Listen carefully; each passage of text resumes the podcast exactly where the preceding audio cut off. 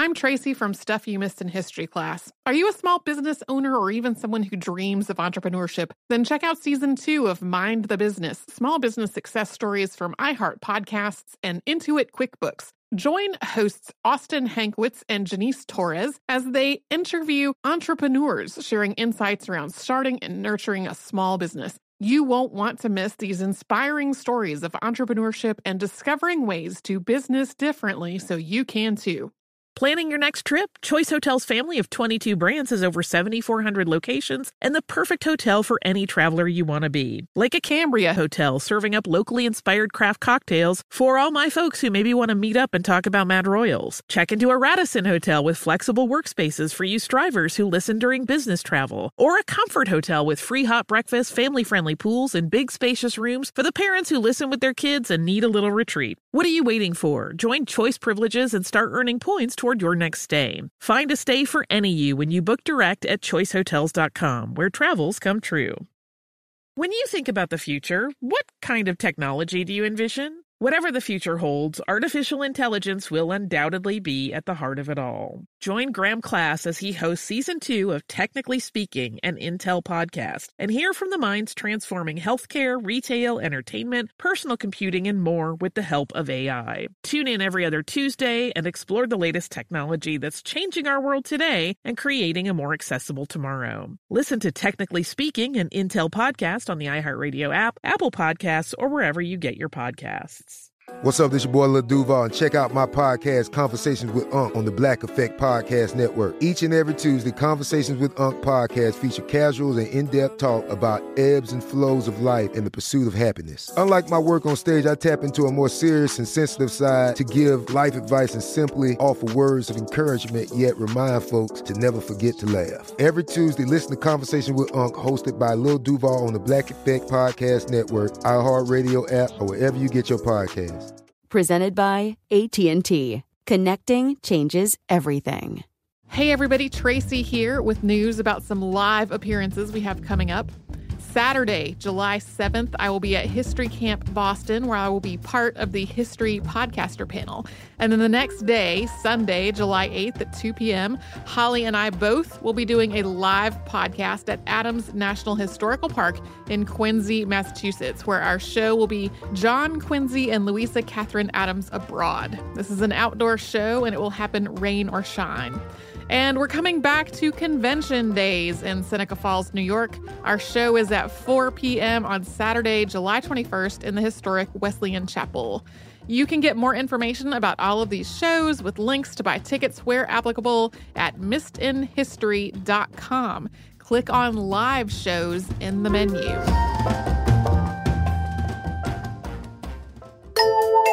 Welcome to Stuff You Missed in History class from HowStuffWorks.com.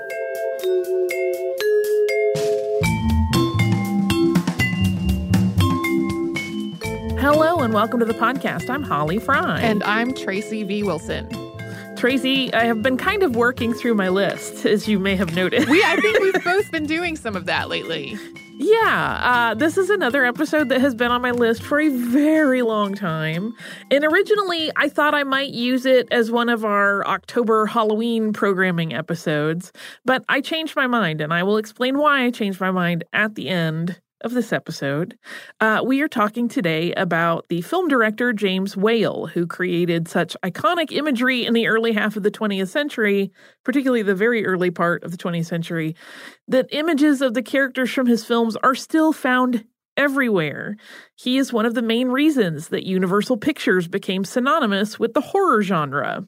But his interests as a creator were far wider than simply making gothic spook stories if you've seen the movie Gods and Monsters with Sir Ian McKellen, which in my mind is a recent movie, but in reality came out 20 years ago, uh, you'll you'll already know some things about the end of his life, which in, do include him taking his own life. So if that's a, a troubling spot for you, then just be aware. Yeah. Uh, also, just a heads up, we don't really talk about that particularly particular film it is based on his life, but it is a fictionalized biopic. there, there are entire people that didn't exist in the real world. Correct. That were made up as as um story devices to kind of talk about different parts of his life. Right. But uh, it's a wonderful film, and I highly recommend it. I think Brendan Fraser is amazing in it, as well as Sir Ian McKellen. But uh, it's definitely not one you walk away from going, I learned so much about James Whale, because you, those may not be correct facts. No, that came out, I think, during a time when I was working a kind of a weird schedule and I saw it in the daytime midweek and I was in a theater alone and I left just feeling very devastated. Oh, that sounds perfect. It kind of was. But, you know, I'm like a wallower. Like, I like a good dour scenario to watch, kind of a dark film. So to me, that sounds perfect. But Yeah. So to get to his actual life story, he was born on July 22nd, 1889. Large working class family in Dudley, Worcestershire in the UK. His father, William, worked at a blast furnace, and his mother, Sarah Peters Whale, came from a mining family. The number of siblings that he had varies depending on the source. The documentation wasn't very good. He did have sim- siblings for sure, though, and the family lived in a small four room flat. yeah, we, there are six documented. There may have been additional siblings. We don't know. Uh, James initially attended school at the Dudley Bluecoat School, but he didn't complete his education there. The family needed income, so young James, like his two older brothers before him, started working at an early age to contribute. He worked as a cobbler and a sign letterer, and he squirreled away a little bit of money here and there to pay for night classes at the Dudley School of Arts. He eventually switched to a labor job working in sheet metal, despite being poorly suited for physical work, because it paid better and it offered more hope that he would actually be able to pay for a complete education. In 1914, James Whale was swept up into World War I, and at first he just did not have any interest in enlisting. Instead, he volunteered at the YMCA, which offered a lot of support services to the military. In October of 1915, though, he finally did enlist. He was convinced that a draft was coming anyway. Yeah, there was definitely some animosity uh, towards young men who went the route he did, where he opted to do this volunteer work instead. So that may have also played a part that he was getting a lot of social pressure. He went through officer training and he became part of the Worcestershire Regiment in 1916. In 1917, Wales was involved in the Flanders campaign when he was taken prisoner and he was moved to Holzminden in Germany. The next 15 months, basically the remainder of the war, were spent as a POW. But Whale put his creativity to use during that time. He actually staged plays for the camp in which both captors and prisoners were the audience, and he did a great deal of drawing. Early on in his imprisonment, a group of 25 of his fellow Brits mounted an escape from Holzminden, but Whale was too timid to join them. Whale's theatrical efforts didn't end when the war did. When he went back to England, he pursued a full time stage career. This was a decision he came to based on his experience at the camp, where he fell in love with the stage despite the unusual circumstances that he was performing in. Immediately after the war, Wales also sold a couple of cartoons for publication. He had continued drawing. But despite that seemingly auspicious start, he didn't get any further than that with his cartoons. He decided to move from the increasingly costly London to Birmingham, and he started working for the Birmingham Repertory Company. Although he was working for the theater without pay for a while before he was hired on as more than a volunteer. And as his theatrical career progressed, he worked with a number of people who would later become quite famous. For example, Noel Coward, Elsa Lanchester, of course, who his, his story gets tied to quite closely, and John Gielgud, among others. And it was during this time that he also met costume and set designer Doris Zinkeisen. Doris was dramatic and artistic, and James, who she called Whalebone, found her just fascinating. The two of them became engaged in 1923, and they became the it couple in the art scene. They tangoed, they went to clubs, they seemed to complement each other just perfectly. But they broke up in 1925. This was really the last time that Whale would appear to be a straight man, but he spoke really highly and lovingly of Doris for the rest of his life. As for Doris, she went on to marry an executive at Johnnie Walker Whiskey not long after they split up. Yeah, in interviews with people who knew him for the rest of his life, they all talked like, I really do think he was in love with her in some way, even though they also acknowledged that they believed that he knew at that point that he was not a straight man, but he just had this deep affinity that carried on pretty much for the rest of his life for her. James Whale was also pretty unique in the time and place that he lived, in that he was living fairly openly as a gay man in the 1920s. Uh, most of his colleagues knew that this was the case. It was kind of one of those things that was not spoken about a lot, but was common knowledge, and he did nothing to dissuade anyone from thinking it. And this is interesting because you may recall from previous episodes of this podcast that homosexuality was illegal in England until 1967. Yeah, everybody, it, people describe it from the industry at the time as sort of like an open secret where like they they weren't running around yelling about it, but everyone knew. Yeah. Uh, acting had really drawn Whale to the stage, but he also worked in other roles, including in stage management. But it was as a director that he truly made a name for himself. On June 12, 1923, a one act play called Father Noah opened at the Strand Theatre. This was Whale's directorial debut. Father Noah didn't get a lot of attention or accolades, but it was the first step into more leadership roles within the theater. And then in 1925, he joined the Oxford Players, which was a small, underfunded company. The nature of the group meant that Whale once again worked in a variety of roles on any given production. Acting, set design, and assistant directing all landed on his plate. As a theatrical director, Whale got a lot of accolades when he staged a play called Journey's End in 1928. The play depicted a British infantry dugout during World War I over the course of four days while they awaited a German attack. The original star of the play was 21 year old Laurence Olivier, although when the production became so successful that they had to move on to a bigger venue, another actor stepped into the role. The following year, the critically acclaimed play moved across the Atlantic for a Broadway run, and that New York engagement actually proved pivotal in James Whale's career. In the late 1920s, something big was happening in the film industry that was talkies. Actors couldn't rely just on their physical characterizations to carry a motion picture. There was a very real need in Hollywood for coaches who could help the stars of silent films make the transition to talkies. And it was in that capacity that James Whale made his way to Los Angeles from New York. Whale worked as a dialogue director for Paramount Pictures, and then he was hired onto the high profile 1930 film Hell's Angels, starring Jean Harlow. The actress was still quite green and uncertain of herself at the time, and in a scene in which she was supposed to seduce one of her male co stars, she asked Whale for instruction on exactly what to do, to which he replied, quote, My dear girl, I can tell you how to be an actress, but I cannot tell you how to be a woman. But starting a film career was not the only thing that significantly changed for Whale while working in Hollywood. He also met a story assistant named David Lewis, at the time, Whale was 41 and Lewis was 25, and the younger man was not really impressed by the Englishman. Whale found Lewis captivating, though, and over time the two men struck up a friendship, which became a romantic relationship. Whale and Lewis spent the next two decades together as a couple.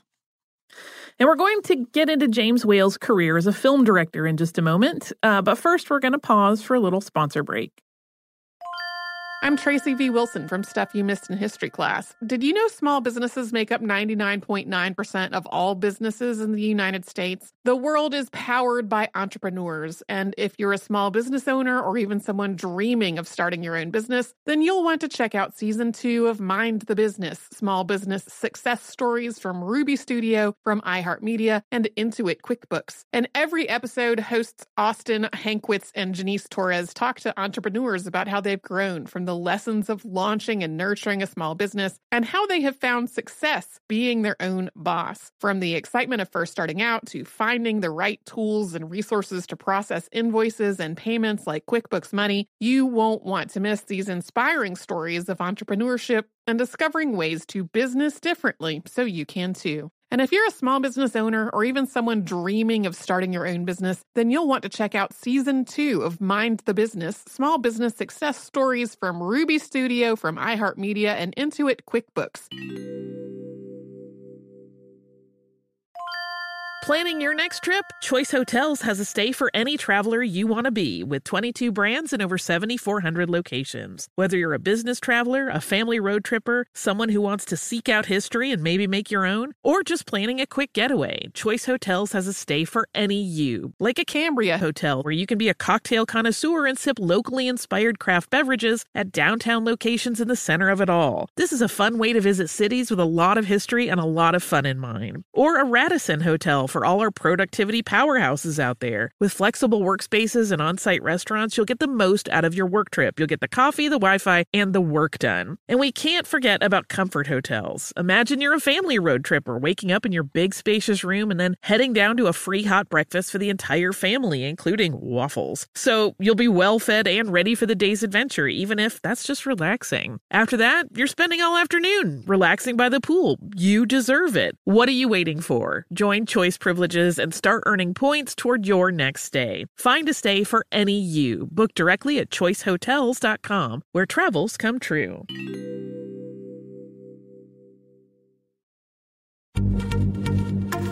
Happy Pride from Tomboy X, celebrating pride and the queer community all year. Queer founded, queer run, and the makers of the original boxer briefs for women, creating sustainable size and gender inclusive underwear, swimwear, and loungewear for all bodies so you feel comfortable in your own skin. Tomboy X just dropped their Pride 24 collection. Obsessively fit tested for all day comfort in sizes 3 extra small through 6X. Visit tomboyx.com. Xfinity has free premium networks for everyone this month, no matter what kind of entertainment you love. Addicted to true crime? Catch killer cases and more spine-tingling shows on A&E Crime Central. Crave adventure? Explore Asian action movies on Hi-YAH. Searching for something extreme? Check out skating, snowboarding, and more on Fuel TV Plus, the global home of action sports. And find crowd-pleasing bops on iHeartRadio's Hit Nation playlist. There's new free shows and movies to love every week. Say free this week in your Xfinity voice remote.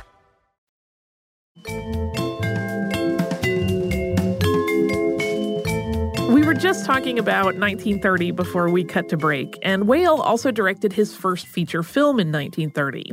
That was the adaptation of his successful stage play Journey's End. It starred Colin Clive. That was the actor who had replaced Olivier on the London stage and who collaborated with James Whale many more times throughout his career. After Journey's End made its successful transition to the screen, James Whale was signed to a contract at Universal Studios by studio head Carl Laemmle Jr. Whale's first assignment under this new contract was Waterloo Bridge, which was another adaptation of a stage play. Like Journey's End, this film was set during World War I. It focuses on a young American woman in London during the conflict who has to turn to sex work to make money her life becomes entwined with a convalescent soldier from the Canadian Army. And then the plot centers around the people in the young woman's life who see this young man as a potential savior for her. Whale's adaptation came out in 1931. Two remakes of it came out in 1940 and 1956, although the latter version is a lot different and is titled Gaby. Whale had pleased the studio with his production. He had stayed on schedule, he had stayed on budget. And though the film's subject matter met with some controversy and had to be edited in some markets, it was successful enough that the director was given his pick of projects for his third film. And that's how, in 1931, Whale directed what would become one of his most famous films of all time Frankenstein. Another adaptation, obviously, the screenplay was based on Mary Shelley's novella. And the appeal of the Frankenstein story for Whale was really simple. He just didn't feel like making another war movie. That st- strikes me as ironic uh, for reasons that will become clear as we go forward. Part of what made this picture so unique is the fact that Whale wasn't a horror director, even though as a genre that was still kind of congealing.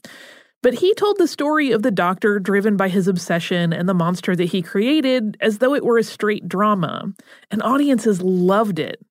It made Boris Karloff famous, and it really put horror on the map as a respectable and commercially viable genre. And it also gave James Whale a great deal of power at Universal Studios. While executives at the studio wanted Whale to repeat his Frankenstein success, he decided to make a film called The Impatient Maiden next. This is about a young woman and a doctor who meet fall for each other, decide not to pursue a relationship, and are later pushed together when the doctor has to perform an emergency appendectomy on her. I, I feel like I've seen this episode of Grey's Anatomy. right? Like, th- there are so many of James Whale's uh, films that I feel like set up tropes that happen forever after that. And they weren't by any means the first ones, but in a lot of cases, he made those types of stories really famous. Now that I think about it more, I think it really was an actual episode of Doogie Howser MD where he has to operate on his girlfriend. Anyway, Whale had chosen The Impatient Maiden as a project because he didn't want to be pigeonholed in horror. But it turned out to have been a poor choice. This romance drama fared really poorly with both critics and audiences. In 1932, Whale made a film called The Old Dark House, which was sort of a horror comedy. I love this movie, and I watched it while I was working on the, the outline for this. It starred Boris Karloff, Gloria Stuart, Charles Laughton, and Melvyn Douglas. And it is now also a classic horror trope a group of people traveling in the countryside uh, when they get caught in a terrible storm that makes it impossible to continue their journey. And they seek shelter in a creepy house with eccentric inhabitants, and things play out from there. Whale made two films that released in 1933. The first was The Kiss Before the Mirror. This was a mystery about a lawyer and his possibly adulterous wife, and a trial in which the lawyer is defending a man who murdered his own cheating spouse. This was not a blockbuster. But Whale's second film of 1933 had quite the opposite reception. When The Invisible Man hit theaters, it amazed audiences and delighted critics with its special effects work. Claude Rains, in the starring role, gave a memorable vocal performance, and the film became one of the year's biggest hits. There's obviously a pattern that was developing in James Whale's career, where his most popular films were in this newly popular horror genre. But rather than make another horror film after The Invisible Man, he turned his efforts instead to a rom com called By Candlelight. It was adapted from a stage play by Austrian writers Siegfried Geyer and Karl Farkas, and it involved a case of mistaken identity. A gentleman's butler falls in love with somebody who mistakes him for the gentleman that he works for. This was considered to be a light, light fare, not particularly serious, nothing special. Yeah, uh, and again, it, it it did okay, not great. Uh, Whale still, though, opted out of making another horror film, even though that probably would have been an easy way for him to say, Look, I made another hit. Instead, he turned to serious drama with an adaptation of a novel by John Galsworthy titled One More River. This film features the story of a married English couple who look perfect to outsiders, but then it's quickly revealed to the audience that in private the husband is physically and emotionally abusive to his wife, who leaves him, only to have him threaten her with a smear campaign of adultery despite no wrongdoing on her part. This film was critically acclaimed, and people who saw it thought it was quite amazing, but not many people actually wanted to see it, and it flopped at the box office. Maybe because of that series of lukewarm, non horror projects, Whale finally decided to do what Universal and the public had been asking him to do for years, which was return to horror and make a sequel to Frankenstein. While treatments had been proposed for a Frankenstein follow up, it was Whale who finally decided that a love interest provided the most appealing possibility. So, Whale's work on The Bride of Frankenstein was lighter in tone than his previous work. He was more at play as a director, and the look of the film, thanks to cinematographer John J. Mescall, was based in the paintings of Rembrandt, contrasting bright, highlighted sections of any given frame with the deepest of shadows to create depth and drama.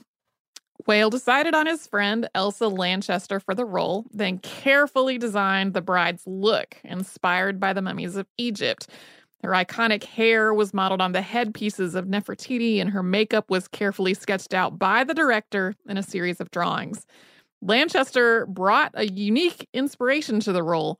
The bride's behavior and movement was based on the swans at Hyde Park. Yeah, I uh, had only read that recently. I'm sure I've probably passed over it before, but the idea of the way she hisses and like turns her head abruptly was based on these swans that she had, had been observing. There's also an interesting story where he was already something like 10 days or two weeks into production before he cast her. They were like, we can't figure out who the actress is, but we'll just start shooting and we'll figure it out. which to me sounds terrifying, but James Whale seemed to have it all in hand. Uh, we talked a lot about The Bride of Frankenstein, of course, in our two parter that we did about Elsa Lanchester a couple years ago. But we didn't at that time really discuss how the film impacted James Whale's life and career. In terms of commercial success, the film was an unqualified success. There was no way you could frame it where it was not a huge hit. After Whale's Bride had terrified and charmed audiences and made a lot of money in the process, Whale was given more or less free reign to work on whatever projects he wanted to at Universal. This was a unique situation. Only a very few directors at the time had this level of creative freedom that James Whale had earned. And next up, we're going to delve into what his life was like after The Bride. But first, we're going to pause for a little sponsor break.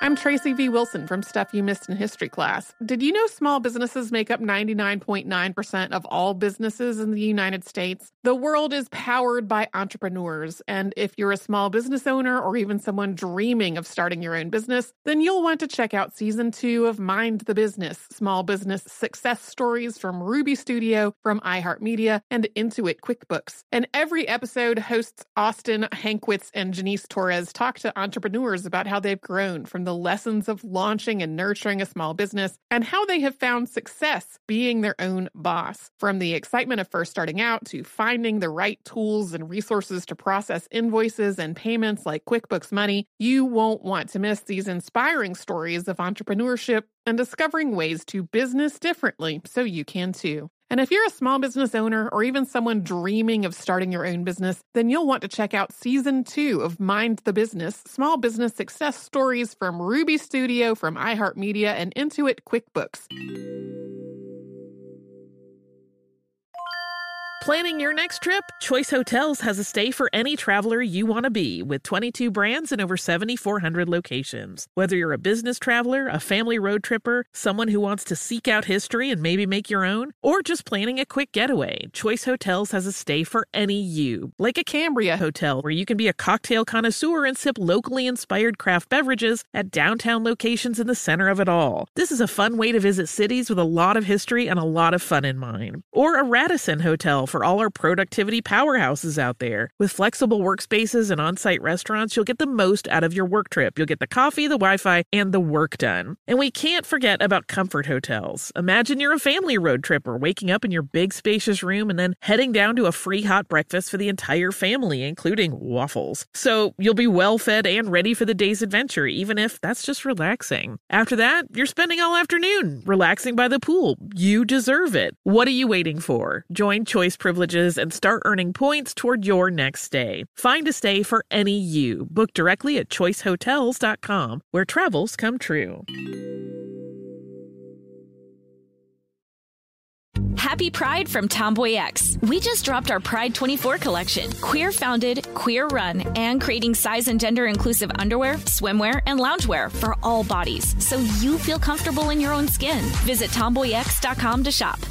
Xfinity has free premium networks for everyone this month, no matter what kind of entertainment you love. Addicted to true crime? Catch killer cases and more spine-tingling shows on A&E Crime Central. Crave adventure? Explore Asian action movies on Hi-YAH. Searching for something extreme? Check out skating, snowboarding, and more on Fuel TV Plus, the global home of action sports. And find crowd-pleasing bops on iHeartRadio's Hit Nation playlist. There's new free shows and movies to love every week. Say free this week in your Xfinity voice remote.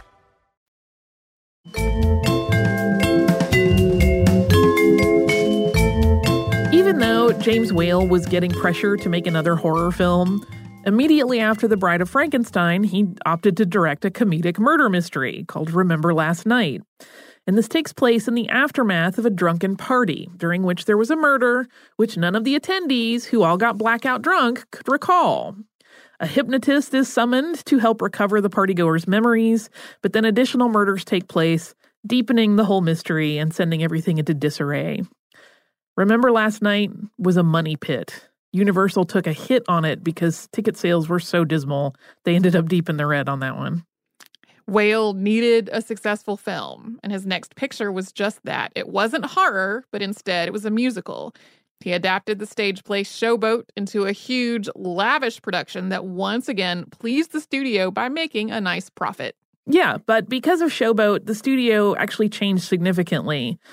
It made a nice profit, but not for the people that originally started the project. So when the Laemmles put the studio in a financially precarious position, they were actually pushed out in 1936. They had been willing to take risks, both creatively and financially. But even though Carl Laemmle Sr. had founded Universal, a loan that he had taken out to complete the over budget showboat ended up doing him in. Before the picture, which turned a very nice profit, was even released, Standard Capital, which had issued the loan, seized control of Universal. Financier John Cheever Cowdin became president and chairman of the studio, and despite just having made a massively successful film, James Whale suddenly found himself on a tight leash. No more freedom to do as he pleased creatively. Almost immediately, the sting of being overseen by leadership that was a lot more worried about money than artistry really hit Whale. In 1937, he directed a film adaptation called The Road Back, which was based on a novel. And the film was critical of the Nazi regime. The German government threatened to boycott all Universal Pictures if the film wasn't edited significantly to remove all the anti Nazi sentiment. Under the Laemmles, Whale might have had more leverage to keep his movie as he had made it, but Cowdin feared the loss of the profit from the German market. He had a second director come in and reshoot entire sections of the film. Significant editing was done on the portions that Whale had shot. I feel like that's one of those things that, in retrospect, everybody probably felt really stupid for having done. But that's just me. I don't know. Uh, during 1937 and 1938, Whale directed several small pictures, including a remake of The Kiss Before the Mirror titled Wives Under Suspicion. But none of those films were really successes. He had been kind of alienated at Universal, so he made several movies as a freelance director with other studios. In 1939, he made The Man in the Iron Mask, which was one of his strongest efforts of the last several feature films. The score was nominated for an Oscar, and it was also Peter Cushing's first film. Reviews were mixed, but it was ultimately a successful commercial offering. His last two feature films, Green Hell and They Dare Not Love, were released in 1940 and 1941. Green Hell starred Douglas Fairbanks in a jungle adventure in South America, was incredibly expensive to make, and was such a flop that the studio reused the lavish sets just to try to recoup some of their losses in the overhead. They Dare Not Love was another war picture, this time about a prince of Austria forced to flee to London when the Nazis took over his country. A second director, Charles Vidor, also worked on that film, allegedly because Whale had gotten sick with the flu, but there were a lot of rumors that there were actually on set conflicts with the director that led to that change. After They Dare Not Love, Whale stepped away from work for a while. He decided to return to his roots as an artist and he set up a studio in his home. He occasionally picked up small directing jobs, but for the most part, he spent the 1940s in semi retirement. In 1952, Whale returned to England. He was directing a play there, a farce titled Pagan in the Parlor. He had asked his longtime partner David Lewis to go with him as he planned to extend the trip into a European tour. But David, who had been dealing with his own professional challenges, didn't feel like he could take an extended leave. So James went alone. After spending several weeks in London seeing to the production, Whale moved on to Paris, where he didn't know very many people. But one night he met a young man from Strasbourg named Pierre Foegel. Foegel was 25 and he started a relationship with the 63 year old Whale. James purchased a car and hired Pierre as his chauffeur so that the two men had a pretext to travel together. When he went back to London to continue work on Pagan in the Parlor, Foegel went with him. Yeah, just for clarity on how the timing of that play worked, he had gone to London, done several weeks of pre production, gone away while things like costumes and sets were built, and then he came back when it came time to get to rehearsals. But the touring production of Pagan in the Parlor fell apart as it became apparent that the leading lady in the show, Hermione Baddeley, had a serious drinking problem. During one performance, she actually stumbled onto the stage at completely the wrong time. And because her contract stipulated that she would retain the role as long as the production continued to tour, she couldn't legally be replaced. So the decision was made to shut it down completely. And James Whale returned home to Los Angeles. But he had a plan to move Pierre Foegel to the United States. And when he got home, he told David everything that he'd met a young man in a club in Paris and that his new romance had really reinvigorated his life, and that he intended for the young man to live with them. David Lewis did not want to share his home and his beloved with a stranger imported from Paris. And David ultimately decided to move out. It was an abrupt end to the relationship, but the two men stayed friends. Foegel arrived in LA uh, shortly after the new year, but then in 1953 he returned to Paris, and his exit catalyzed a period of true hedonism for Whale. He became infamous for hosting wild pool parties for scores of young men. But when Pierre returned to Whale's home in mid 1954, things changed almost instantly, and the retired director became almost antisocial. He had always been known, uh, even before his sort of hedonism period, for having these amazing parties and knowing really fabulous people and just having a really fun lifestyle. But at that point, he stopped hosting those famous dinner parties, and he rarely ventured out, only visiting friends occasionally, and instead he chose to stay home and paint. In 1956, Whale had a minor stroke during dinner. Pierre could see that something was off, but James seemed to recover after a few moments and he seemed like himself again. But within a few days, it became clear that there was some damage. His coordination was off, his mood would change really abruptly. When he finally went to a doctor, because he hadn't sought care sooner, there wasn't much that could be done. Yeah, Pierre had actually said, Should we get a doctor? And James was like, No, I, I think I'm fine. Like it was a very minor couple of moments where he was just kind of n- not quite right and then felt like he recovered. Almost like what would happen in any number of, you know, passing illnesses. So they thought it was nothing. But then a second, more severe stroke followed a few months later, and this led to a hospitalization.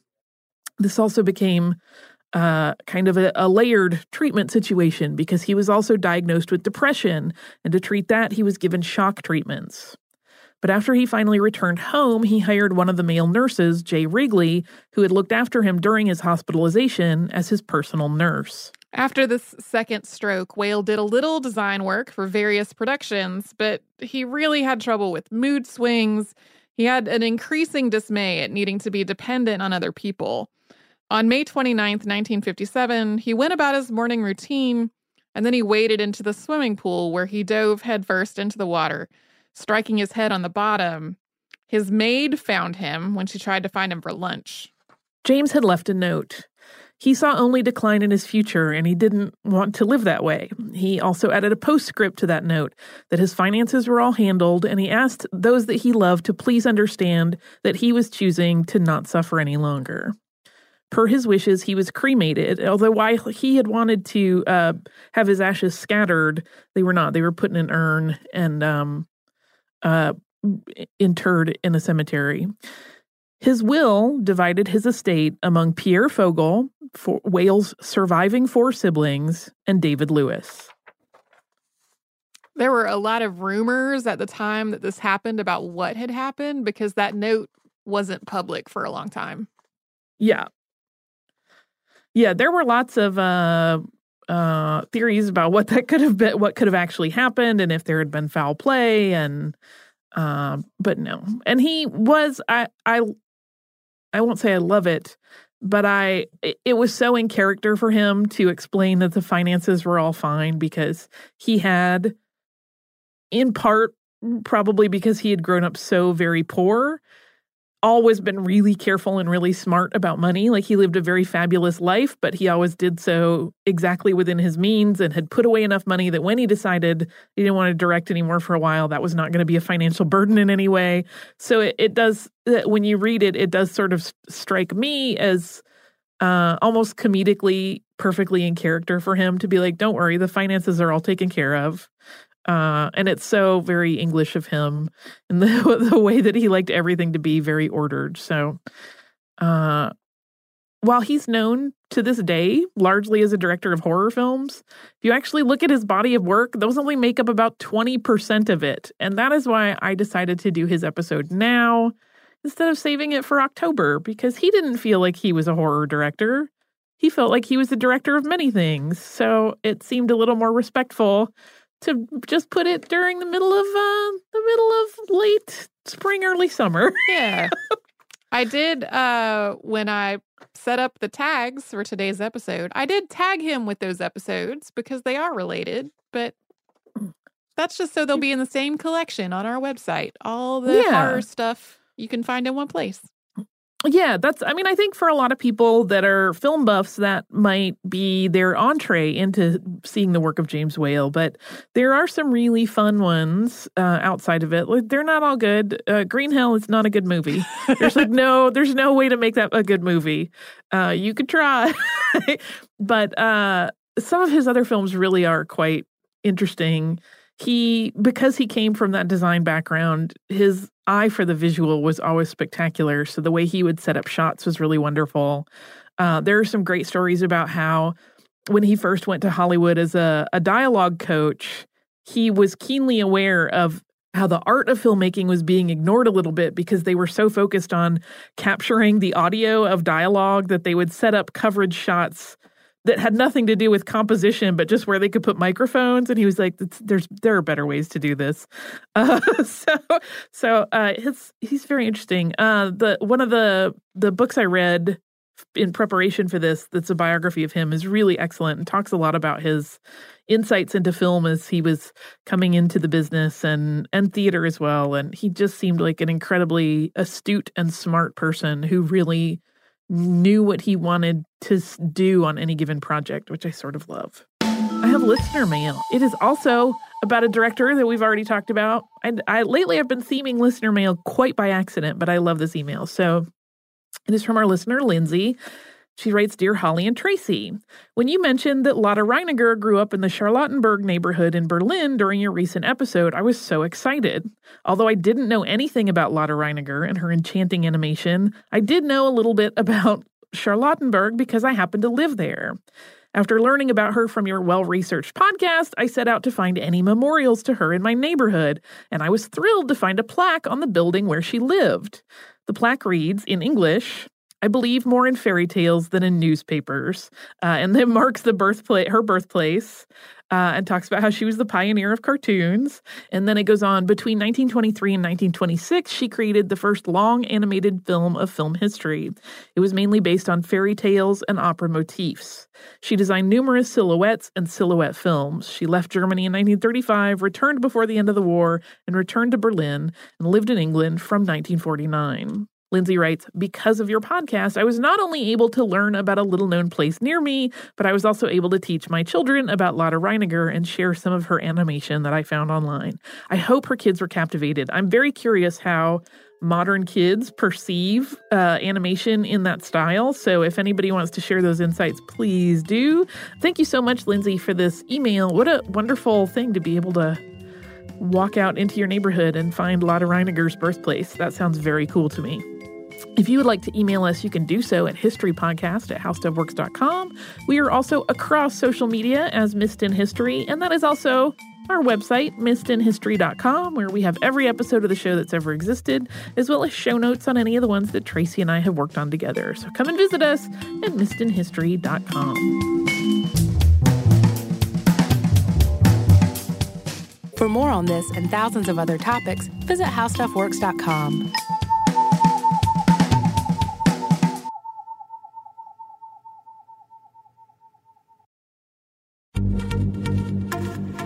Pride from Tomboy X, celebrating pride and the queer community all year. Queer founded, queer run, and the makers of the original boxer briefs for women, creating sustainable size and gender inclusive underwear, swimwear, and loungewear for all bodies so you feel comfortable in your own skin. Tomboy X just dropped their Pride 24 collection. Obsessively fit tested for all day comfort in sizes 3 extra small through 6X. Visit tomboyx.com. Xfinity has free premium networks for everyone this month, no matter what kind of entertainment you love. Addicted to true crime? Catch killer cases and more spine-tingling shows on A&E Crime Central. Crave adventure? Explore Asian action movies on Hi-YAH. Searching for something extreme? Check out skating, snowboarding, and more on Fuel TV Plus, the global home of action sports. And find crowd-pleasing bops on iHeartRadio's Hit Nation playlist. There's new free shows and movies to love every week. Say free this week in your Xfinity voice remote. With the new Dexcom G7, you can achieve better diabetes results without painful finger sticks. It sends your glucose numbers to your compatible phone or watch, so you can always see where you are and where you're heading. See how food and exercise affects your glucose, making it easier to spend more time in range and lower your A1C. Take control of your diabetes with the number one recommended CGM brand. It's easy to get started today at Dexcom.com. That's Dexcom.com. Dexcom data on file 2023. If your glucose alerts and readings from the G7 do not match symptoms or expectations, use a blood glucose meter to make diabetes treatment decisions. For a list of compatible devices, visit Dexcom slash compatibility. Looking to part ways with complicated, expensive, and uncertain shipping? Then give your business the edge it needs with USPS Ground Advantage shipping from the United States Postal Service. Keep everything simple with clear upfront pricing and no unexpected surcharges. Keep things affordable with some of the lowest prices out there. And keep it all reliable with on time ground shipments. It's time to turn shipping to your advantage. Learn how at USPS.com slash advantage. USPS Ground Advantage. Simple, affordable, reliable.